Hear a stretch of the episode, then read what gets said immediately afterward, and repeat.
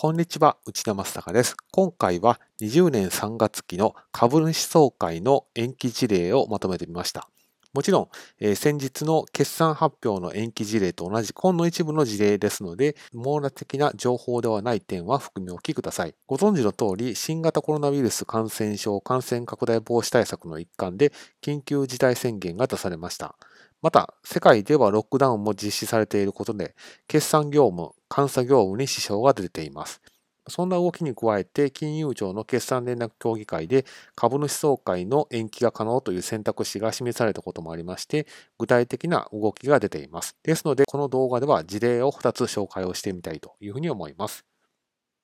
一つ目が東芝の事例です。東芝は3月決算の会社なんですけれども、決算発表日程を5月14日から5月下旬以降に延期をするというリリースに加えて、そのページの下の方に定時株主総会の延期も合わせて書かれています。定時株主総会の延期基準日が5月15日にすると。えー、例年ですと、3月末になっている定時株主総会の議決権の基準日を5月15日にするというふうにリリースがされています。で広告の予定日は4月28日の予定で、広告方法は電子広告にするというふうに書かれています。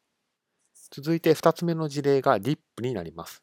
通常のスケジュールですと5月下旬に定時株主総会が開催される予定でした。ですが、